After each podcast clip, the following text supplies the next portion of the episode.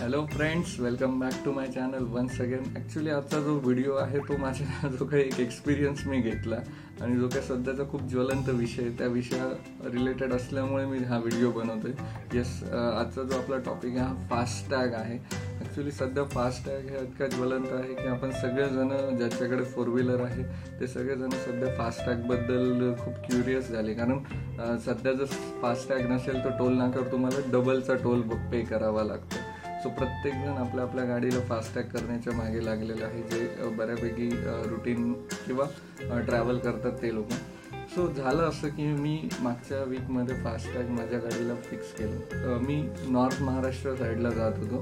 आणि जो काही मला पिंपळगाव बसवंत टोल नाका लागला बाय तर तिथे तो नाशिक जे काही लोकलाईट्स लोक असतात त्यांच्यासाठी कन्सेशन असतं. सो फास्टॅग असताना सुद्धा पण त्यांचे लोक तिथं अवेलेबल नसता नसल्यामुळे मला डबलचा टोल भरावा लागला.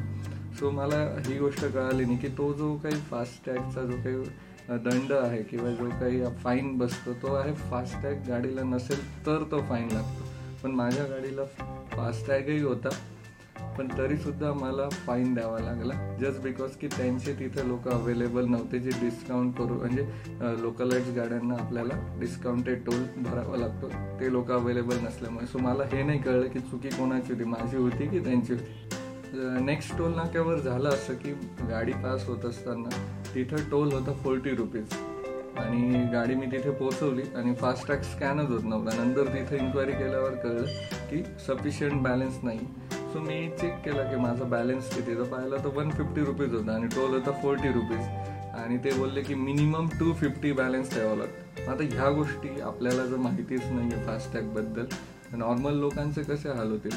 त्या त्या ठिकाणी मी इमिजिएट पैसे अपलोड म्हणजे जमा पण केले माझ्या अकाउंटमध्ये ट्रान्सफर पण केले.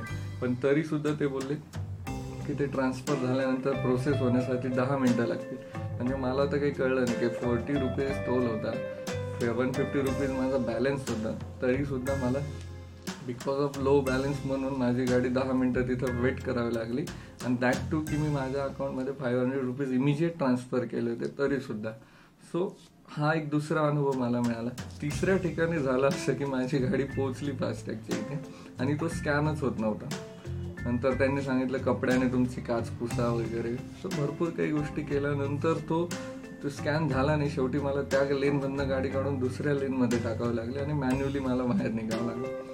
सो ओव्हरऑल हे जे काही मी एक्सपिरियन्स घेतले तर माझा फक्त एवढंच क्वेश्चन हे फास्ट टॅग आहे की स्लो टॅग आहे? म्हणजे ठीक आहे आजकालचे लोक तेवढे स्मार्ट झालेले आहेत स्मार्टफोनमुळे पण ज्या लोकांना स्मार्टफोनही नीट वापरता येत नसेल किंवा ज्या लोकांना फास्टॅगबद्दल एवढी कल्पना असेल ते लोक मला कळत नाही की निघताना एमर्जन्सीमध्ये तुमचं बाई फास्टॅगचा बॅलन्स चेक करतील तुमचे फास्टॅगचे नियम चेक करतील तुम्हाला फास्टॅग स्कॅन होत नाही तर ते गाडीची लेन बदलवत बसतील तुमचं ते मॅन्युअली तुम्ही ओपन करता ते चेक करत बसतील. सो हा फास्ट टॅग आहे की स्लो टॅग आहे? हा खूप मोठा क्वेश्चन मार्क निर्माण होतोय.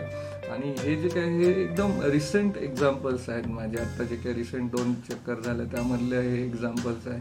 सो असं तर दिवसभरात किती लोकांसोबत काय काय घडत असतं सो हा फास्टॅग जो हा लोकांना त्रास देण्यासाठी बनलेला आहे की काय असं मला वाटलं.